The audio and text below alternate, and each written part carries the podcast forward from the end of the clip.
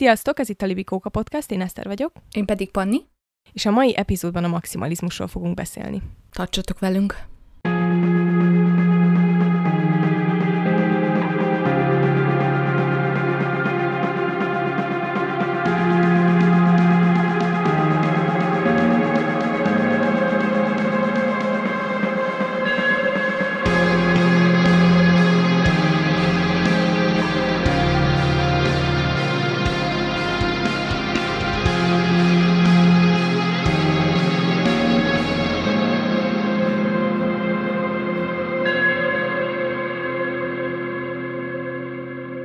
Azzal kezdjük ezt az epizódot, hogy meghatározzuk, hogy mit jelent a maximalizmus, ami a mi forrásunk szerint két szóban annyi, hogy tökéletességre törekvő. Viszont a szótárban egyébként, majd belinkeljük, az is alá volt írva a fogalomnak, hogy másokkal és önmagával szemben is túlzott igényeket támasztó személy, tehát ebben a meghatározásban egyébként ez nem egy pozitív dolog. És igazából, mikor készültünk erre a részre, akkor bennem is ez merült föl, hogy ezt nagyon sokszor használjuk pozitívumként, főleg így a az állásinterjúkon, meg amikor a CV-nkbe a pozitív tulajdonságainkat így kilistázzuk. Tehát így köznyelvben egy pozitív jelző, de közben meg mi, akik nagyon szenvedünk vele, pontosan tudjuk, hogy ez egy ennél jóval bonyolultabb dolog. Mit gondolsz erről? Nekem az a kedvencem, amikor a filmekben a negatív tulajdonságoknál szokták a maximalizmust feltüntetni, és akkor ez így mindenki számára nyilvánvaló, hogy túl szerény az illető, vagy nem tudom. Az én hibám a túlzott pontosság. Igen, én túl precíz vagyok. Kicsit amúgy a, a multitaskingra emlékeztet, mert ugye az is egy olyan dolog, hogy ezt már valahol említettük, hogy nem igazán létezik ez úgy, ahogyan arra sokszor utalunk, hogy párhuzamosan tudunk ugyanolyan erőbedobással végezni feladatokat, de hogy az is egy ilyen elvárás, meg egy pozitívum, hogy ja, én nagyon jó vagyok a multitaskingban, miközben az már rövid távon is igazából a, a produktivitásunkat tudja csak csökkenteni. Én azon szoktam amúgy gondolkozni, és most is ennél a témánál ezen gondolkoztam, hogy nem túl általános ez a megfogalmazás, hogy másokkal és önmagával szemben is túlzott igényeket támasztó személy, aki maximalista, és hogy nem mindenki ilyene. Tehát nem tud mindenki ezzel igazából így azonosulni, és akkor azt mondhatjuk, hogy mindenki maximalista. Hmm. Itt szerintem nagyon relatív az, hogy mi az, hogy túlzott elvárások. Például az túlzott elvárása, hogy mindenki legyen egy kicsit kedvesebb másokkal. Hú, ez most ilyen nagyon passzív-agresszív megszólás volt. Amúgy én túl sokat várok el az emberektől, hogyha azt szeretném, hogy normálisak legyenek, és ne legyenek bunkók. Nem, most szerintem egyébként mindenképpen ezt szűkítsük így a, a munkával kapcsolatos elvárásainkra, meg az ilyen önmegvalósítással kapcsolatos elvárásainkra, mert hogy mm, a legérdekesebb része szerintem a maximalizmusnak az, hogy így kívülről azt gondolná az ember, hogy ez azt jelenti, hogy akkor te mindig a legjobbra törekszel, és akkor minden, amit kiadsz a kezedből, az nagyon közel van a tökéleteshez, ami ugye egy ilyen teljes tévút, mert hogy mi egyáltalán az, hogy tökéletes, meg olyan nem létezik, meg mindenki szerint mást jelent. De közben én azt tapasztalom, hogy nálam a maximalizmus az nagyon sokszor pont azt eredményezi, hogy annyira tökéletesre akarok csinálni mindent, hogy nem is kezdek neki annak a dolognak, uh-huh. hogy nehogy ne legyen tökéletes. Igen. Ezt egyébként én is nagyon érzem így ebben a formában is. Például én gyerekkorom óta regényt akarok írni, és el is kezdtem úgy az évek során nagyon sokat, de egyik sem jutott tovább néhány oldalnál, mert aztán az történik, hogy így az első lendületből kiírom magamból, amit szeretnék, és utána vagy eldöntöm, hogy jó, ez szar, vagy újraolvasom, amit addig írtam, és akkor döntöm el, hogy ez szar, és ez senkit, senkit nem fog érdekelni, és emiatt nem írtam még könyvet, hölgyeim és uraim. Szerintem amúgy ez az attól való félelem, hogy mi van akkor, hogyha nem vagyok elég jó valamihez. Mm. Miközben a, szerintem rengeteg dolgot lehet felfejleszteni egy bizonyos szintig. Tehát most nyilván, amikor megjelenik előttem a hat éves csoda gyerek, akkor az nem segít ezen a problémán, de hogy nagyon sok olyan készség van, amit gyakorlással igenis fel lehet fejleszteni egy olyan szintre, hogy jó szint legyen, bár egy kicsit problémásnak érzem már ezt az érvelésemet is, de hogy így szerintem érted, hogy mire gondolok. Tehát, hogy amúgy semmit nem onnan kezdünk, hogy tökéletesen jól tudjuk csinálni, hanem mindennek van olyan része, amit gyakorolni kell ahhoz, hogy tudjon az ember fejlődni benne. Tehát majd, hogy nem elengedhetetlen az, hogy valami benne legyél annyira jó ahhoz, hogy aztán kiemelkedő eredményeket tudj benne elérni. Tehát mondjuk, hogy meg tudjál írni egy könyvet. Igen, ez egyébként uh, szerintem visszakapcsolható néhány eddigi témánkhoz, mint például a kell-e a munkádból hobbit csinálni, meg uh, az impostor szindrómához is akár. Például nemrég volt egy olyan eset egy ilyen női vállalkozói csoportban, amiben benne vagyok, hogy valaki azt mondta, egy grafikus, hogy szerinte aki nem tudja megengedni magának, hogy megfizessen egy normális logótervet, annak ne legyen logója.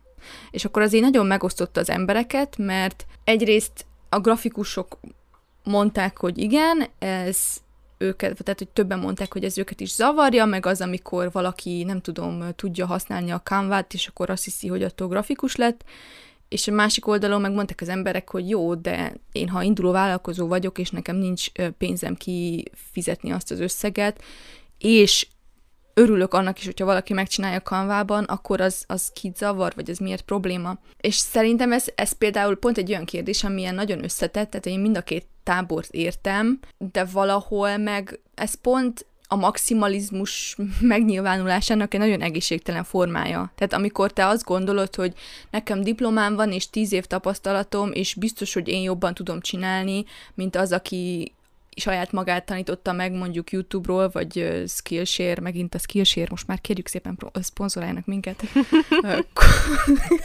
Skillshare kurzusokból. Tehát, hogy szerintem nagyon nehéz ezeket így értékrendbe felállítani.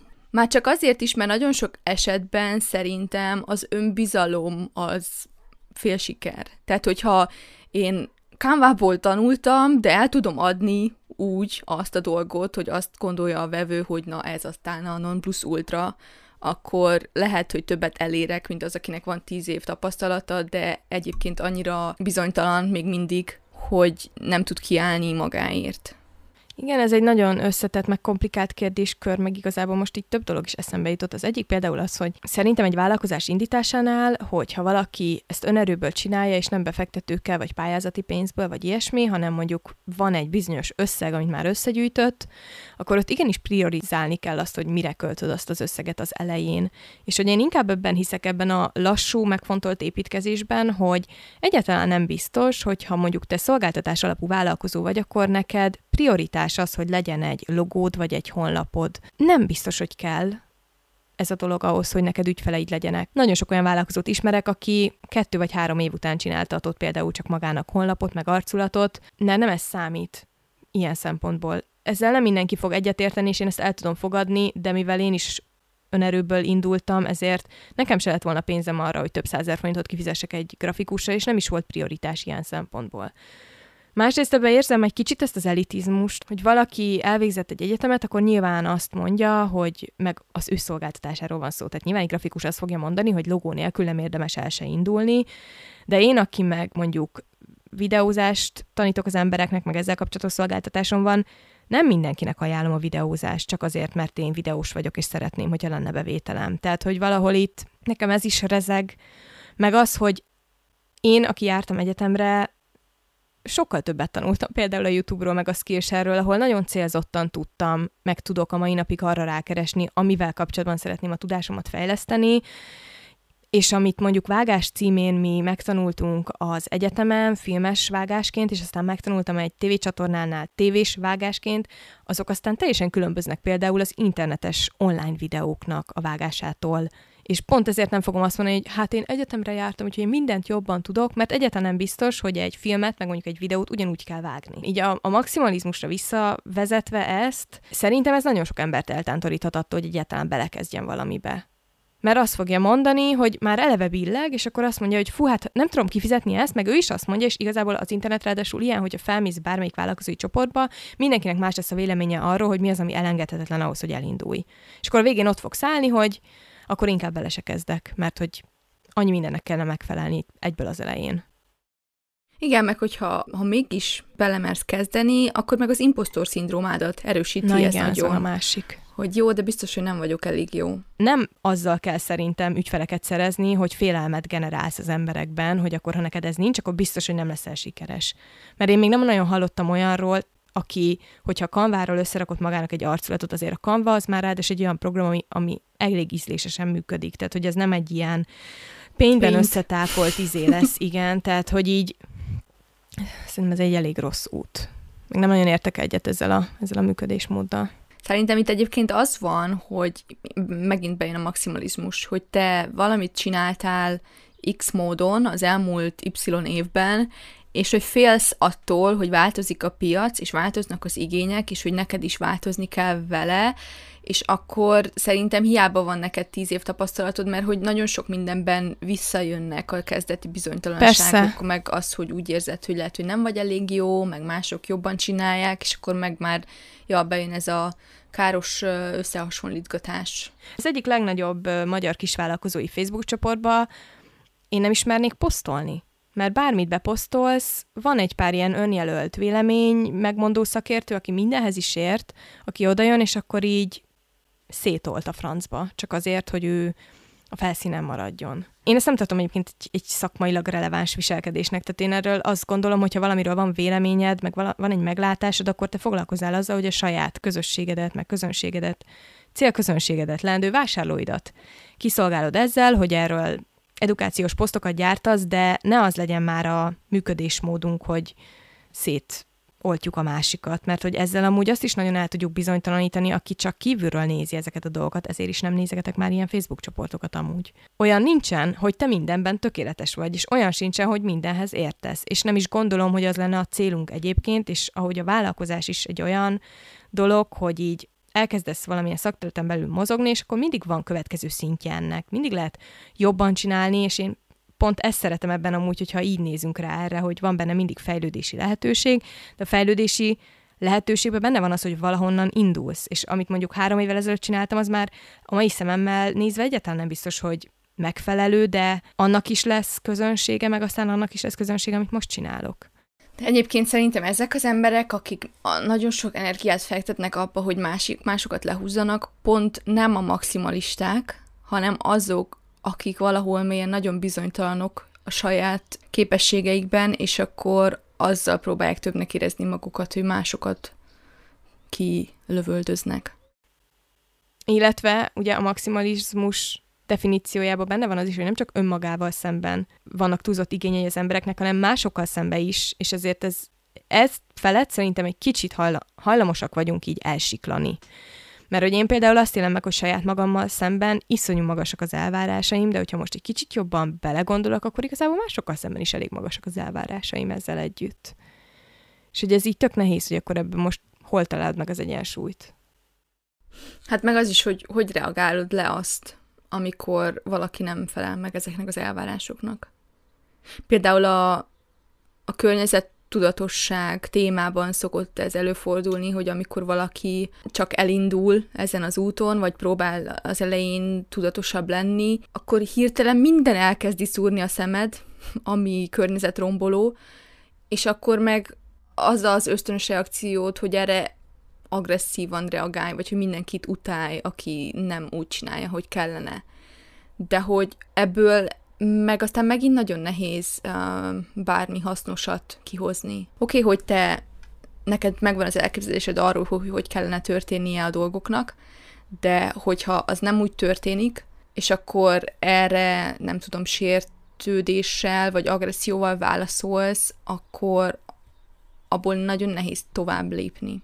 Én azt vettem észre egyébként ezzel a környezettudatossággal kapcsolatban, hogy ez egy ilyen általános görbé ennek, hogy az ember, amikor először rájön arra, hogy úristen, mi folyik itt, akkor egyből az lesz a reakciója, hogy akkor mindenki mást is így úgymond meg akar téríteni, meg el akarja magyarázni, és akkor nagyon mérges mindenkire. De ez azért is van, mert amikor szembesülsz azzal, hogy így nagyvállalatok is miket hazudoznak, meg, meg ugye egyáltalán milyen világban élünk, akkor ez a fajta dű meg frusztráció, ez, ez óriásra nő az emberben, és akkor nyilván hirtelen te nagyon felvilágosultnak érzed magad, és azt érzed, hogy másoknak is ilyen felvilágosultnak kellene lennie, és aztán ennek az lenne a normális lecsapódása, hogy mikor túl vagy ezen a fázison, akkor azért kicsit így moderálod ezt a dolgot, és kicsit másképpen tudsz erre ránézni, és akkor mondjuk kicsit megengedőbb vagy más emberekkel szemben is, mert rájössz, hogy amúgy pont a környezetvédelem egy olyan dolog, amit nem tudsz tökéletesen csinálni. Mert azt nem tudod befolyásolni, hogy a nagyvállalatok hogyan hazudnak neked. Mondjuk erre szerintem egy kitűnő példa a szelektív hulladékgyűjtés, ami a slágere a környezetvédelemnek az első lépés, amit mindenkinek meg kell tennie, miközben, hogyha annak is utána nézze, hogy a szelektív hulladékgyűjtőbe kerülő dolgoknak hány százalék az, ami valóban visszakerül, és aztán mennyi idő után használódik el, gyakorlatilag nem ez a megoldás. De mégis ez az, ami mindenki mond, és mindenki megnyugszik, hogy akkor ezt megtette. Miközben ez egy olyan dolog, amit amúgy nagyvállalatoknak kellene megváltoztatniuk, hogy eleve nem gyártanak nekünk ilyen terméket. Pont volt egyébként egy ilyen szórólap, amit bedobtak hozzánk, most nem mondom, hogy melyik egyébként világvezető környezetszennyező márkának volt a szórólapja a környezetudatosságról, tehát ez már eleve ilyen imádom dolog, és akkor benne volt, hogy vásárolj tudatosan, és akkor ne vásároljál déli gyümölcsöket a szupermarketben, és akkor így ott ültem, hogy akkor talán ne áruljátok a déli gyümölcsöt, és akkor nem tudom megvásárolni. Tehát, hogy valahogy kicsit így fordítva ülünk ezzel kapcsolatban lóvon. Aztán észrevettem magamon én is, amikor elkezdtem mérges lenni emberekre, hogy rángatják a műanyag zacskót a boltban, hogy így én is rángattam a műanyag zacskót a boltban. Erre szerintem amúgy a, az internet meg a social media nagyon durván ráerősít, mert hogy abban meg ténylegesen azt látjuk csak, amit mások kiraknak saját magukról, meg a saját viselkedésükről, és abból nagyon könnyű levonni azt a következtetést, mivel mindenki pozitívan torzítja ezt a képet, hogy akkor mindenki jobban csinálja nálunk. És akkor ez duplán tudja erősíteni ezt a, bizonytalanságot saját magunkban, meg a maximalizmusra való törekvés, hogy akkor nekünk is jobban kellene. Igen, szerintem ez nagyon, nagyon nehéz, főleg ilyen etikai kérdésekben, mert hogy valamilyen szinten azért a környezet tudatosság is már egy etikai kérdésé válik, vagy nem tudom, a rasszizmus, vagy meg a homofóbia, tehát hogy, hogy mi az, ami még belefér, és mi az, ami, ami nem. Azon gondolkoztam most, ami, amiközben beszélgettünk, hogy hogyha a szó teri definícióját nézzük a maximalizmusnak, akkor én szerintem nem vagyok maximalista, mert én másokkal szemben sokkal könnyebben tudom azt mondani, hogy jól van, mindenki hibázik, és én ezt meg tudom érteni. Tehát, hogy, hogy azért másokkal szemben nem várok tökéletességet. De magaddal szemben igen. Magammal szemben igen. És aztán ez megakadályozza abban, hogy dolgokat elkezdj. Igen, szerintem ez nagyon fontos, amúgy, hogy ezt nem lehet így, ezt se lehet így önmagában tárgyalni. Mikor így leválasztunk tudott fogalmakat saját magunkról, meg az embernek a többi tulajdonságáról, és nem összefüggéseiben nézzük, az, az ilyen vakvágány, mert most, hogyha belegondolunk, meg egy kicsit így utána olvasunk a maximalizmusnak, akkor azért kijön az, hogy leginkább azok érintettek ebben, vagy hát nagy részt, akiknek mondjuk az önbecsülésükkel problémájuk van. És akkor az önbecsülésünkkel való probléma ma az már tudja azt eredményezni, hogy magammal szemben iszonyú magasak az elvárásaim, és ezt egyáltalán nem látom reálisan, de másokkal szemben sokkal megengedőbb vagyok. És akkor viszont lehet rád is igaz ez a definíció. Meg egyébként vannak szerintem, szerintem különbségek adott területeken belül is. Vagy például a blogírásban nem viszem bele annyira ezt a maximalizmust, tehát egy, egy blogposzttal kapcsolatban tudom azt mondani, hogy oké, okay, ezt megírtam, ez ilyen lett, ezt kirakjuk. De valahogy egy könyv az olyan véglegesnek tűnik, hogy az akkor felkerül embereknek a polcaira, szóval tehát kinyomtatják, még nem tudom, tíz év múlva, vagy ötven év múlva is lehet, hogy ott lesz. Azt valahogy nagyobb nyomásnak érzem már szerintem itt, itt a maximalizmusban bejön az a szempont is, hogy annak a dolognak mennyire vannak hosszú távú következményei. Mert hogyha én reggelire késztek palacsintát, és ez nem tökéletes, az nem zavar. Tehát érted, hogy mire gondolok? Igen, de most vicces, hogy pont ezt a palacsintasütést hoztad föl, mert én a kenyérsütése voltam így, és a, a Levi, a férjem hívta fel egyszer erre a figyelmet, és azóta nagyon próbálom ezt a belső monológot így átírni, hogy mikor először sütöttem kenyeret, akkor is gyűlöltem a kenyereket, amik kijöttek a sütőből, és most, amikor már azt gondolom egyébként, hogy így egy kovászos kenyérsütés mércével mérve abszolút jó minőségű kenyereket sütök, most is utálom a kenyereket, és akkor Levi szokta mondani, hogy először is ő azt mondja, hogy inkább büszkének kellene lennem magamra, hogy a nulláról egyedül otthon ezt megtanultam, és hogy így minden egyes kenyért kenyért. Ehető. Kenyeret egyre jobb minőségben tudok így let, létrehozni, igen, és hogy miért nem vagyok magammal soha elégedett. Mert hogy ez önmagában egy skill, amikor az ember belekezd valamibe, és addig csinálgatja, amíg elfogadható vagy jó lesz az eredmény. Ki sem tudom mondani ezt, hogy jó lesz az eredmény, mert így egyből megenek előttem az elrontott kenyerek. Tehát, hogy én ebben is megélem, és aztán a munkámban meg, meg többszörösében megélem ezt, hogy, hogy halogatok például, mert attól félek, hogyha elkezdem, akkor azt onnantól kezdve nincs visszaút, tehát akkor azt már elkezdtem, és akkor onnantól kezdve azt csinálni kell, és akkor annak lesz egy eredménye, és ki tudja, hogy milyen lesz az eredménye. és ez szerintem így a vissza kanyarintva kicsit a social médiára, én ezt nagyon sokszor óriási nyomásnak érzem, hogy inkább nem posztolok, mert tudom, hogy nem lesz tökéletes. Miközben a legtöbb esetben amúgy azokat a posztokat szeretik a legjobban az emberek, amiket fél perc alatt összeraktam, és nem azokat, amiket napokig gondolkoztam, vagy csináltam, vagy ilyesmi. De amúgy tökre megértem ezt, mondjuk ez a könyv, ez eleve olyan, meg aztán az embereknek arról véleménye lesz, meg akkor majd megmondják, meg minden, és ez a másik, ami szerintem egy ilyen tök nagy problémánk, ami nagyon így nyomja mindenkinek a vállát, ez, hogy kiraksz valamit az internetre, és akkor onnantól kezdve arra több százezer ember, vagy akár millió tud reagálni. És hogyha valami olyan, és, akkor ez úgy működik, mint a hógolyó, hogy valaki egyszer mond rá valamit, és akkor a többiek azt már csak azt látják, és akkor már az alapján ők kialakítanak egy véleményt, és akkor akik ezt látják, azok is kialakítanak, és a végén már lehet, hogy egyáltalán a forráshoz el se jut senki, csak mindenkinek kialakul a vélemény a fejében róla, és ez egy nagyon-nagyon ijesztő jelenség szerintem. Miközben ezt nem tudjuk befolyásolni amúgy. Pont ezt akartam mondani, hogyha így állsz hozzá, akkor meg soha nem fogsz csinálni semmit. Na ez az. Na ez az, igen. És akkor eltelnek évek úgy, hogy nem csinálsz gyakorlatilag abból, amit szeretnél, semmit, mert attól félsz, hogy nem lesz annyira tökéletes, hogy ezt ki lehessen rakni. Miközben hány, hány olyan minőségű könyv van amúgy a piacon, amire azt gondoljuk, vagy azt mondjuk, hogy kifejezetten egy értéket nem képvisel. De azt is el lehet olvasni. Igen, Tehát, hogy... meg neked a, a blogposztjét most így mondtad, és nem is értem, hogy miről beszélsz. Hogy így, én még nem olvastam tehát rossz minőségű blogposztot, és amúgy ez a másik, ami jellemző a maximalistákra, hogy a 120%-ukat érzik 60%-nak. Tehát ők igazából, hogyha leadnának egy kicsit az elvárásaikból, akkor lennének olyan 80-90%-nál. Miközben nem lehet folyamatosan 120%-on működni. Én még azt érzem egyébként a, a maximalizmusban, hogy iszonyatosan megrémít, hogy mennyi dolog van, amit nem tudok kontrollálni, uh-huh. És hogy akkor így azokhoz a dolgokhoz próbálok foggal, körömmel ragaszkodni, amikről azt hiszem, hogy azt legalább tudom irányítani. Uh-huh. Tehát, hogy ilyen szempontból azért ez nem egy annyira egészséges megküzdési mechanizmus. Hát nem. De egyébként ezt én is tudom magamról, tehát, hogy így ez, egy, ez is egy ilyen folyamatos küzdelem, hogy észrevegyem magamon, amikor beindulnak ezek a tendenciák, hogy akkor saját magamat szabotálom azzal, hogy nem kezdek bele valamibe, mert mi van akkor, ha nem úgy fog sikerülni, meg minden. Meg a halogatás egy nagyon-nagyon rossz dolog ilyen szempontból. Nyilván nem egyszerű belőle kijönni. De igen, ezt én is észrevettem magamon, ez a, a kontroll, hogy akkor mi az, amit még tudok irányítani, és akkor viszont arra annyira ráfixálódom, hogy annak muszáj tökéletesnek lennie, miközben, hogyha megcsináltam volna csak fele annyira jól, akkor valószínűleg az is teljesen jó lenne, és mindig lehet aztán tovább fejleszteni dolgokat. A másik oldalról viszont szerintem nincs olyan ember, akit ne érdekelne egyáltalán, hogy mit gondolnak róla. Tehát akik ezt így nagyon hangoztatják, hogy őt már pedig nem érdekli, vagy az a, az alapfilozófiájuk, hogy a legjobb védekezés a támadás, szerintem azok az emberek, akiknek a legnagyobb szüksége lenne egy ülelésre. De hogy azért ennek is vannak fokozatai, ugye? Meg itt, itt bejön az, amiről beszélni szoktunk, hogy, hogy valahogy meg kell tanulnunk azt, hogy elválasszuk a munkánkra kapott reakciót a személyünkre kapott reakciótól.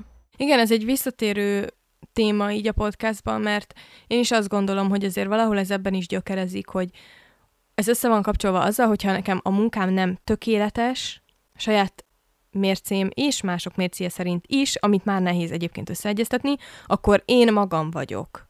Uh-huh. Egy nem tökéletlen, elég nem elég jó, nem szerethető ember, aki értéktelen, stb. stb. Tehát ez megint abba is visszanyúlik, hogy a, a munkánk alapján, a munkánk ban nyújtott teljesítmények alapján határozzuk meg a saját értékünket, ami egy nagyon-nagyon félre vívő dolog, mm. meg, meg hát igazából nem, tehát csak rosszul lehet belőle kijönni.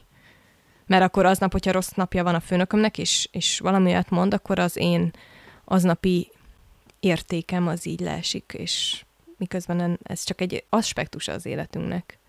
Igen, meg hogyha a munkában frusztrált vagy, azt a frusztrációt azért gyakran átvisszük a magánéletbe is. Szerintem egyébként erre ismét az a válasz, hogy ez csak nagyon-nagyon sok belső munkával és önismerettel Szerintem nagyon-nagyon ismeret kell hozzá. Igen. Valahogy oldani. Még egyébként a terápiát szokták még ajánlani ehhez, hogyha valaki úgy érzi, hogy ez így a mindennapi életét nagyon erősen befolyásolja. Mert hogy van azért, igen, szerintem a maximalizmusnak az a szintje, ami így, így teljesen megbénít, és akkor azt, azt érzed, hogy jó, akkor inkább nem csinálok semmit, mert ha valamibe belevágok, akkor abban benne van az, hogy kudarc lehet, és akkor az meg olyasmi, amit, mm, ami fel sem merülhet, tehát hogy azt nem lehet megkockáztatni. Igen, de akkor most itt megint kudarc, tehát hogy miért? Miért kudarc bármi az életünkben? Annyi minden van, amiben belekezdünk, aztán félbehagyjuk, nem sikerül, rájövünk, hogy nem szeretjük annyira. Miért kell címkézni? Tehát miért nem hmm. lehet azt mondani, hogy kipróbáltam, ha nem próbálom ki, akkor sose tudom meg, hogy most akkor ebben én igazán jó vagyok-e, vagy akarok-e jó lenni, és hogyha nem vagyok benne jó, akkor keresetek valami mást, amit viszont szívesen csinálok, és szeretnék benne jobb lenni. Ehelyett eltöltünk éveket azzal, hogy azon gondolkozunk, hogy ha van be belekezdenénk, akkor vajon milyenek lennénk benne, de aztán nem kezdünk bele, ezért nem derül ki. Miközben azt az időt tölthetnénk azzal is, hogy akkor, hogyha meguntuk az előző hobbinkat mondjuk, vagy mit tudom én, akkor keresünk valami mást, amiben jobban érezzük magunkat. Igen, de itt szerintem bejön az, amiről a Szeretem a munkám epizódban beszéltünk, hogy a társadalmi definíciójában a sikernek ezek az újrakezdések nincsenek benne. Tehát, hogy az nem egy sikertörténet, hogyha te, neked ki kellett próbálni tíz különböző dolgot, amíg megtaláltad azt, amiben aztán tényleg ki tudsz teljesedni. Szerintem az emberek, most, hogyha belegondolunk, milyen voltam csak egy évvel ezelőtt, és milyen voltam öt évvel ezelőtt, az egy teljesen egészséges működésünk, hogy változzunk, és közben amúgy a környezetünktől el is várjuk ezt. Tehát, hogy mindenki változzon, meg fejlődjön, meg növekedjen, meg legyen jobb, de közben meg lenyomjuk az ebből kinövő bármit. És nem csak magunkban egyébként, hanem másoknak is letörögetjük előszeretettel amúgy a szárnyait így társadalmi szinten, hogy te ne akarjál túl sokat, te ne akarjál jobbat, miért nem tudsz megülni a seggeden, miért nem tudsz valami olyat csinálni, amit eddig, és akkor én kényelmesen ülhetek a saját szaromba, hogy nem kell ebből kimozdulni. Tehát ez kicsit így, nem kicsit, ez nagyon ellentmondásos nekem, hogy szerintem a változásból jön az, hogy téged elkezdenek más dolgok is érdekelni.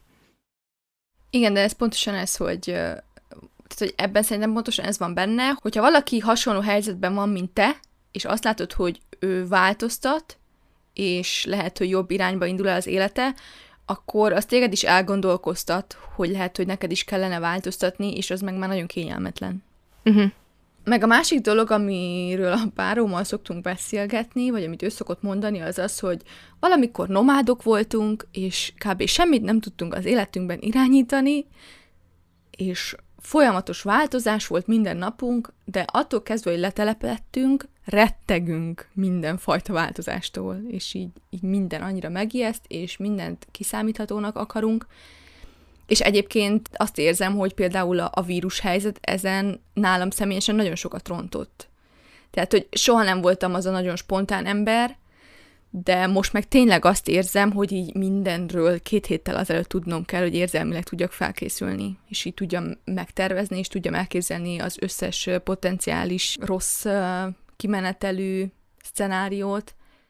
Hát jó, de azért azt ne felejtsük el, hogy ez, ami most történt, ez tényleg egy nagyon extrém dolog volt. Tehát az, hogy egyik napról, majd, hogy nem egyik napról a másikra, mert ilyen érzés volt, kirántják alul a talajt, hirtelen alkalmazkodnod kell, nagyon sok minden, és szerintem egyébként így a modern ember ebben, ebben nagyon rossz. Mert uh-huh. hogy nem nagyon kell alkalmazkodnunk, illetve, amit mondtál is, igen, hogy meg kell teremtenünk azokat a körülményeket, a- arra törekszünk, hogy minden biztonságos és kiszámítható legyen, ezért ezek a képességeink így eléggé el senyvet, sanyvattak, sanyvalódtak. Nem tudom, mire mi a magyar kifejezés. Sorvad. Az, köszönöm szépen. Sanyvalódtak. Tehát, hogy eb- ennek szerintem ehhez hozzátartozik az ebből való regenerálódáshoz az, hogy az úgy vagy vele, hogy oké, akkor legalább amit látok előre, azt, azt szeretném így látni előre, hogy mi van. De közben nekem az is eszembe jutott, hogy miközben az emberek így élnek, ahogy mondta Henry, közben meg kiszámíthatóságban meg iszonyatosan belefásulunk nagyon gyorsan. Uh-huh. Mindenben. Tehát, hogy így min- mindenben. Az életünk minden területén, hogyha kiszámítható valami, az rohadt unalmas lesz egy idő után. Tehát ez is nekem nagyon ellentmondásos. Igen.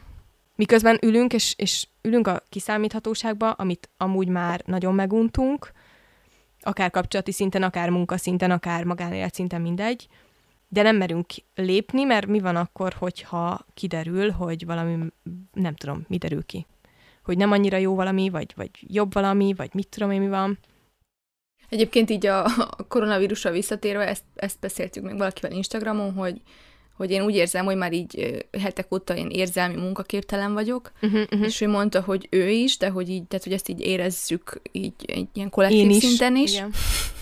és hogy azt mondta, hogy neki erre az az elmélete, hogy a tavaly nagyon sok energiánk ment el arra, hogy folyamatosan változott minden, és hogy semmivel nem lehetett tervezni, és hogy folyton kellett alkalmazkodni, és hogy egyszerűen ez az alkalmazkodási képességünkre szánható energia elfogyott mostanra. Ezt nagyon érzem, és hogy nem tudom, hogy ez, hogy ez olyasmi egyébként, amit, amit lehet gyakorolni, és akkor Hát az, amúgy a, a reziliencia, meg az érzelmi rugalmaság az gyakorlatilag erről szól, hogy ezt fejleszti az ember, és akkor ebben így észreveszi, hogy egyre jobb lesz, és nem, nem omlik össze mondjuk a legkisebb bizonytalanság hatására. De szerintem ez is egy ilyen életünk végéig tartó tanulási folyamat. Csak ehhez szerintem kell az is, hogy hogyha szerencsések voltunk, akkor mondjuk a szüleinktől, vagy a tanárainktól, vagy bárkitől a környezetünkben láttunk erre jó megküzdési mintákat. De nem nagyon látunk ilyet, na. Tehát, hogy így nem látunk ilyet, szerintem.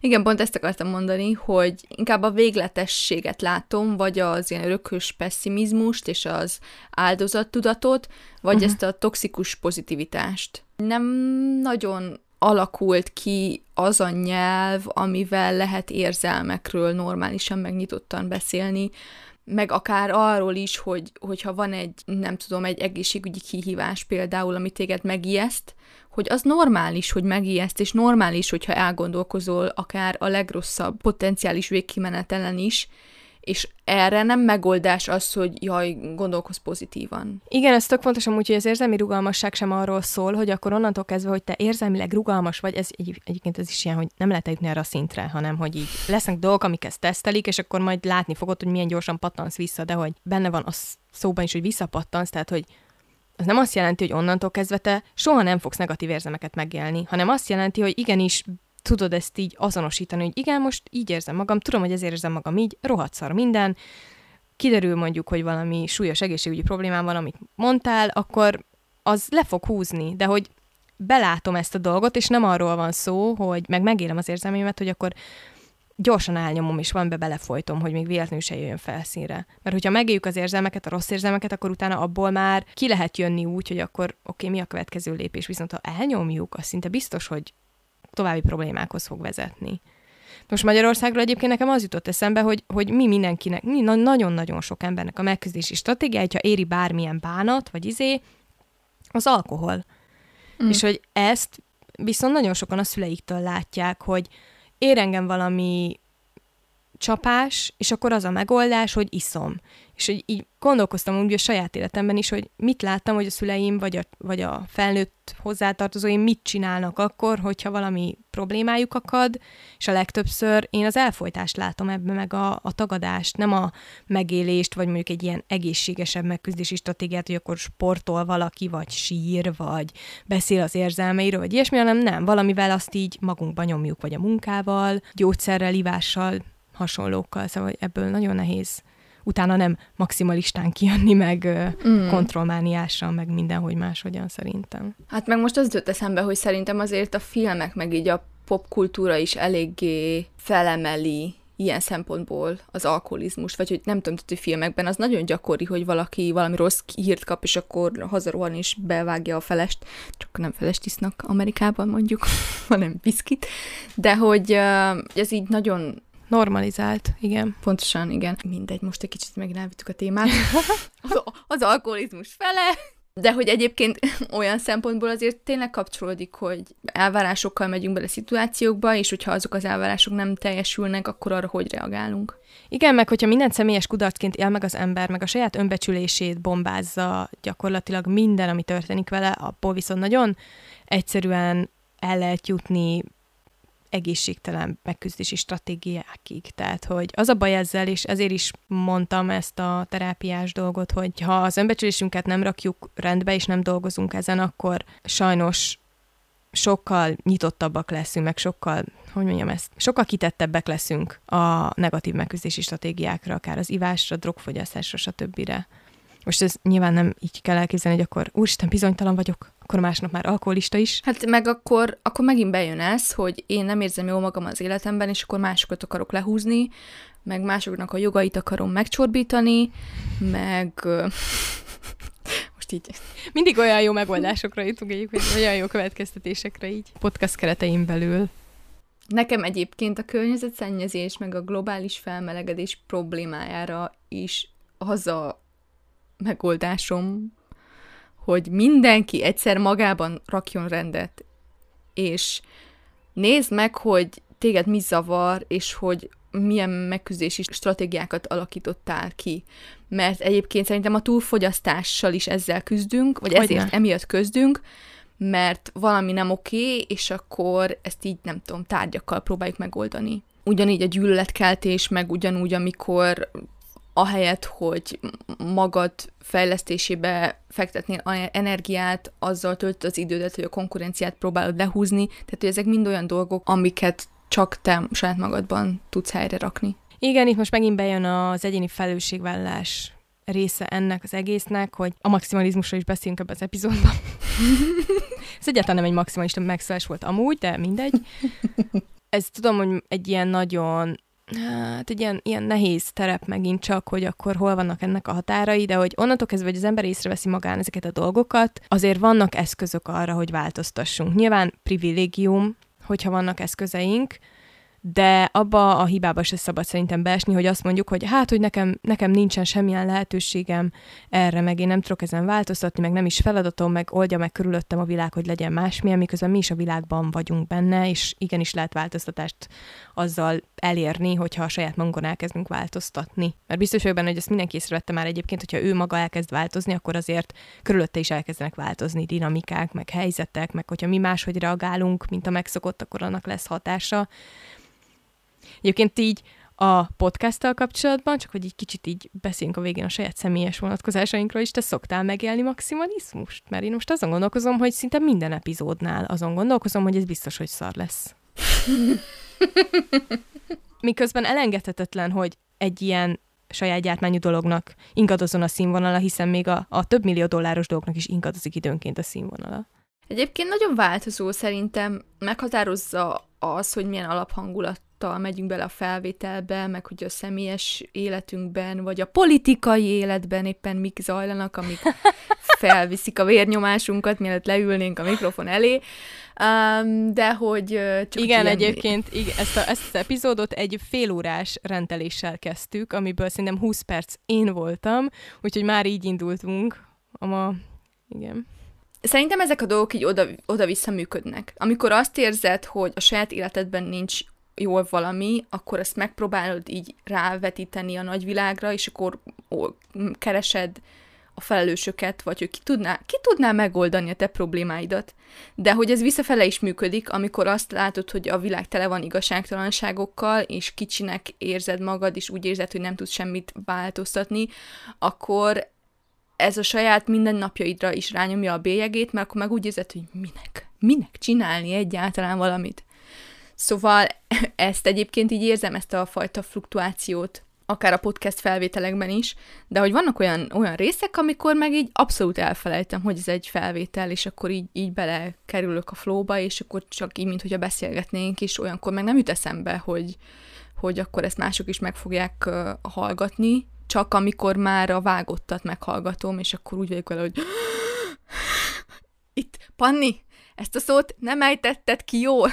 Mit fognak gondolni az emberek? Igen, egyébként ez nagyon vicces, mert én meg pont fordítva vagyok. Én mindig a felvételek alatt érzem azt, hogy úristen, már megint mit mondtam, meg most. Azon szoktam mondani, hogy erről mások mit fognak gondolni, amit most mondtam. Mert amúgy ezt is elfelejtjük szerintem sokszor, hogy amikor valaki kirak valamit az Instagramra, vagy kirak valamit egy podcastban, vagy kirak egy YouTube videót, akkor az csak egy pillanatnyi állapot.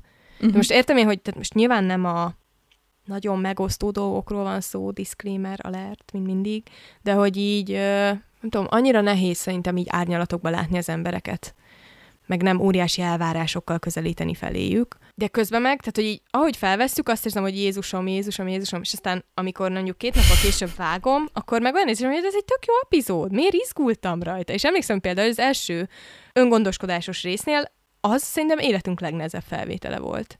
Mm. Tehát az konkrétan egy, egy 1 óra 50 perces nyersanyag volt, közben többször leállt a mikrofonunk, közben elment a Zoom, közben azt éreztük, hogy úristen, most megint miről beszélgetünk, aztán utána azt éreztük, hogy ez, ez egy nagyon nagy szar lehet, hogy fel kéne adni, és aztán szerintem ahhoz képest, ahogyan éreztük magunkat, egy tök elfogadható és jó epizód lett. Tehát, hogy így, igen, tudom, ne, ne is mond. De hogy így, na, érted? Meg egyébként most az jutott még eszembe, de aztán nyugodtan reagálj is szeretné, hogy szerintem így mondtad ezt a másokkal való elvárás, másokkal kapcsolatos elvárásaidat, hogy nekem például így az Instagramon látott emberekkel, akiket csak ott ismerek, nekem nagyon magasak az elvárásaim, és ez, ezen gyakran így rajta kapom magamat, és aztán így próbálok is ezen, mi ez? Csökkenteni ezt. Általában úgy, hogy akkor rájövök, hogy túl sokat nézem az Instagramot, és akkor kevesebbet még fölre. Jó, mondjuk én például ezért nem hallgatok amúgy magyar podcasteket.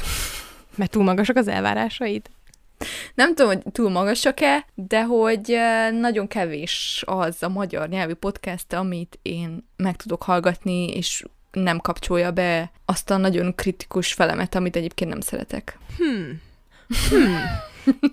az jött így közben eszembe, amire egy időről időnként emlékeztetnem kell magam, így személyes szinten, meg a munkámmal kapcsolatban is, és ami egyébként nagyon nehéz, az az, hogy az, hogy mások hogyan reagálnak rád, vagy hogyan reagálnak a munkádra, az nem a te felelősséged. És ez szerintem főleg a munkában nagyon nehéz, attól kezdve, hogy az neked a megélhetésed, és hogyha senki nem szereti azt, amit csinálsz, akkor azzal nem tudsz pénzt keresni, de hogy, tehát, hogy nem, azért nem csak ilyen végletek vannak, hogy vagy mindenkinek imádnia kell, vagy senki nem szereti, és akkor éhen fogsz halni, tehát, hogy valahogy ezt így, nem tudom, szerintem az, az segíteni tud, hogyha időnként így megpróbálod eltávolítani magadtól ezt az egész teljesítmény, meg megfelelési kényszer dolgot, és akkor így végig gondolni, hogy mindenki egyébként nagyon sok uh, érzelmi csomagot hoz magával, sok traumát, sérelmet, és ezt akarva akaratlanul rávetítjük mindenkire,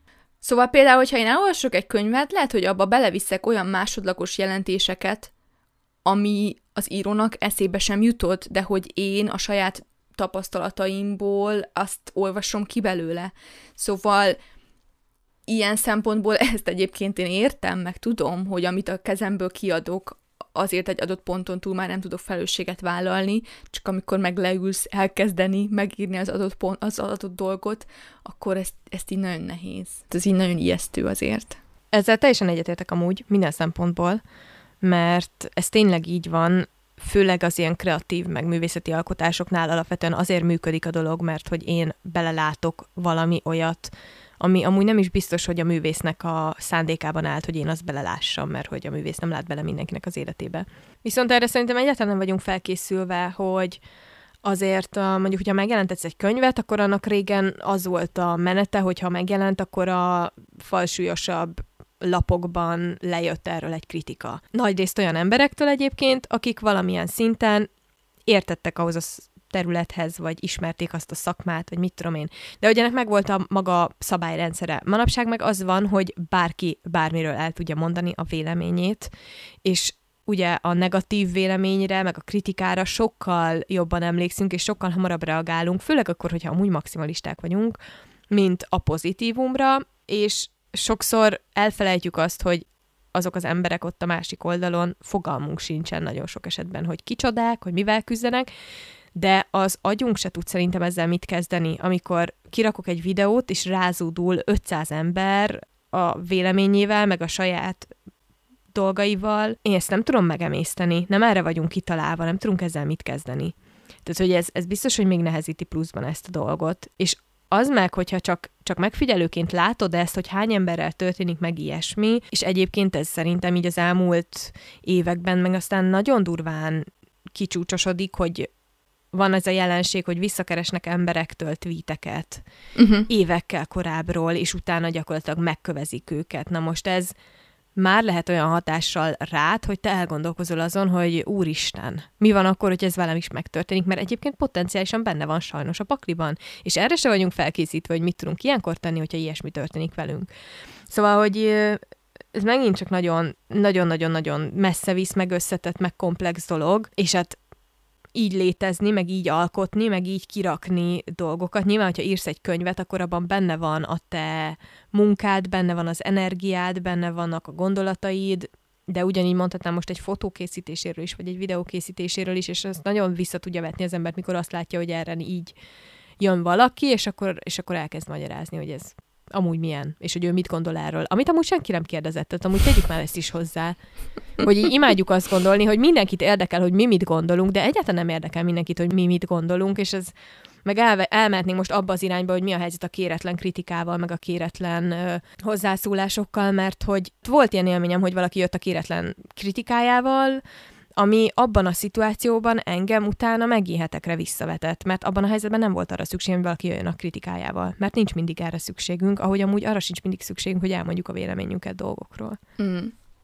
Igen, de egyébként ez, amit beszéltünk, hogy emberek attól érzik jobban magukat, hogy másokat lehúznak, ez azért itt társadalmi szinten is érződik, tehát hogy, hogy nagyon szeretjük azért a bukás sztorikat, meg főleg a bulvár az erre így nagyon rá tud állni, és tehát nem olyan a légkör, hogy hibázni lehessen. Persze vannak azért, igen, vannak azok a helyzetek, amik, amik felett nehéz ö, szemet huny, hunyni, de azért mindenki, tehát ahogy te is mondtad, azért a fejlődés az, az egy normális dolog az ember életében, és én is, hogyha mondjuk visszaolvasom az ezelőtt a három évvel, vagy öt évvel írott blogposztjaimat, van, hogy már így mi ez, mi ez, hogy képzelted, hogy az akkori önmagammal már nem értek egyet. Most azért azt se szeretném, hogy akkor annak ne legyen nyoma, mert hogy emberek vagyunk, Igen. fejlődünk, változunk. Igen, csak amúgy ilyen még sosem volt szerintem így a világban, hogy minden egyes ember nek, hogyha ha úgy használja az internetet, akkor gyakorlatilag most már vannak gyerekek, akik úgy nőnek föl, hogy gyerekkoruktól kezdve dokumentáltan, átláthatóan, visszakövethetően fent van róla minden, amiből mm. iszonyú könnyű összerakni egyébként valamilyen képet. Uh-huh. Na most, hogyha te saját magad is ehhez hozzájárulsz, úgymond, és akkor posztolsz, meg blogposztot írsz, meg tartalmat gyártasz, azt meg nem lehet, hogy te állandóan úgy létezzél, hogy azon gondolkozol, hogy vajon, tehát nem is lehet ezt így észben tartani, hogy mit mondtam, nem tudnám megmondani, hogy mit mondtam egy öt évvel ezelőtti videóban. Azt viszont tudom, hogy volt például egy olyan vásárlós videóm, amiben még bőrcipőt, bőrcipőről beszéltem. Meg, tehát, és akkor most azt valaki kiássa rólam, és akkor most erre mit tudok mondani? Mert hogy most már nyilván nem így gondolkozom, de szóval hogy szerintem ez, ez se könnyíti meg. Ért, mm. Érted, hogy mire gondolok? És mondjuk, hogyha a te példádat nézzük a környezetudatossággal, az meg egy olyan dolog, hogy folyamatosan jönnek fel új információk, amit nem tudtál három évvel ezelőtt, azt lehet, hogy most már tudod, de mondjuk még nem állsz készen arra, hogy erről beszéljél, vagy, vagy ez is folyamatosan változik bennünk. Ott is nagyon könnyű keresztre feszíteni valakit. Tehát én például tudom, hogy nekem volt olyan tweetem, ahol, ahol számon kértem valakin, egy magyar tartalomgyártón azt, hogy ő milyen alapon mondja magára, hogy vegán, hogyha utána fast fashion boltokba vásárol. És akkor még olyan volt egy kicsit így a hangulat, hogy így valaki itt teljesen normálisan elmagyarázta nekem kommentben ezt, de hogy így a mai fejemmel már biztos, hogy soha nem írnék ki ilyet, és nem is gondolom, hogy nekem bárkin számon kéne ezt kérnem. Csak hogy ez, ez, ez alatt most, na szóval hogy azt akarom az egészből kihozni, hogy nagyon könnyű bármit találni az emberről az interneten, és utána az gyakorlatilag ellene felhasználni, mert hogy magunkról is egy csomó mindent megosztunk, amire, amiben utána nem gondolunk bele, hogy esetleg ez, ez valakinek a kezébe fegyver lehet. És ez így most ezzel nem hoztuk meg szerintem senkinek a kedvét semmihez. Kicsit olyan érzésem van. Ja, viszont um, én megint csak azt tudom mondani, amit szerintem már nagyon sok epizódban elmondtunk, meg már ebben az epizódban is elmondtunk, hogy uh, én csak abban látom a megoldást, hogyha megpróbálunk egy picit uh, kedvesebbek, meg empatikusabbak lenni önmagunkkal, Igen. meg másokkal szemben is. Igen. És ez, ez most nem azt értem, hogy amit te is szoktál mondani, hogy akkor a rendszer szintű problémák fölött is szemet hunjunk, mert hogy attól még ki lehet állni a mellett, amiben te hiszel. Viszont az már mondjuk a tudományban is látszik, hogy ami 30 éve egyértelmű volt, mára már bizonyított a marhaság, és hogy nem lehet igazából senki nem lehet abban biztos, hogy amit ma egyértelműnek veszünk, az jövő héten nem uh, veszíti el, el a relevanciáját. Szóval szerintem mindenki jobban járna, hogyha így kollektíven leszállnánk a magaslóról, és így, így egy picit érzékenyebbek, meg szerényebbek lennénk. Hát igen, ez amúgy egy vihető dolog, tehát hogyha valaki semmit nem tud csinálni, akkor azt bárki meg tudja csinálni, hogy végig gondolja, következő alkalommal, mielőtt bárkinek beszól, vagy ilyesmi, hogy most tényleg szükséges nekem leírni ezt a dolgot, tényleg szükséges ezt elmondanom, tényleg építő lesz ez a dolog bárki számára, és amúgy miért érzem ennyire a késztetés magamban, hogy nekem ezt most itt valakinek meg kell mondani, miért kell nekem most valakinek megmondani a véleményemet. Most nyilván itt nem a politikai aktivizmusról vagy ilyesmikről beszélünk, de hogy így, ja. Kicsit úgy érzem, hogy elvittük a témát. Amúgy. Ez csak a maximalizmusod mondatja vele ezt. Valószínűleg. Szerintem azért is van az, hogy ennyit kanyarogunk ebben a témában is, mert hogy a maximalizmust azt nem lehet szerintem így leválasztani. Uh-huh külső tényezőkről, és ez biztos, hogy erősíti ezt a dolgot. Úgyhogy, ja. Írjátok meg nekünk, hogy ti mit gondoltok erről a témáról, vagy mi a tapasztalatotok, vagy esetleg teljesen más megélésetek van. Van Instagram oldalunk, meg van e-mail fiókunk, mindkettőt megtaláljátok a leírásban. És ez volt az utolsó előtti epizód az évadban, úgyhogy a következő két hét múlva az már az évadzárunk lesz. Ne. Úgyhogy elmegyünk mi is pihenni egy kicsit, meg átgondolni, hogy milyen volt ez az első évad, és aztán majd visszatérünk. Álmatlan éjszakákon gondolkozni azon, hogy mit tettünk. Igen. Mit mondtunk. Ez már kint lesz az interneten, Eszter. Örökre. Igen. Jó van. Várunk titeket két hét Így van. múlva. Sziasztok! Sziasztok!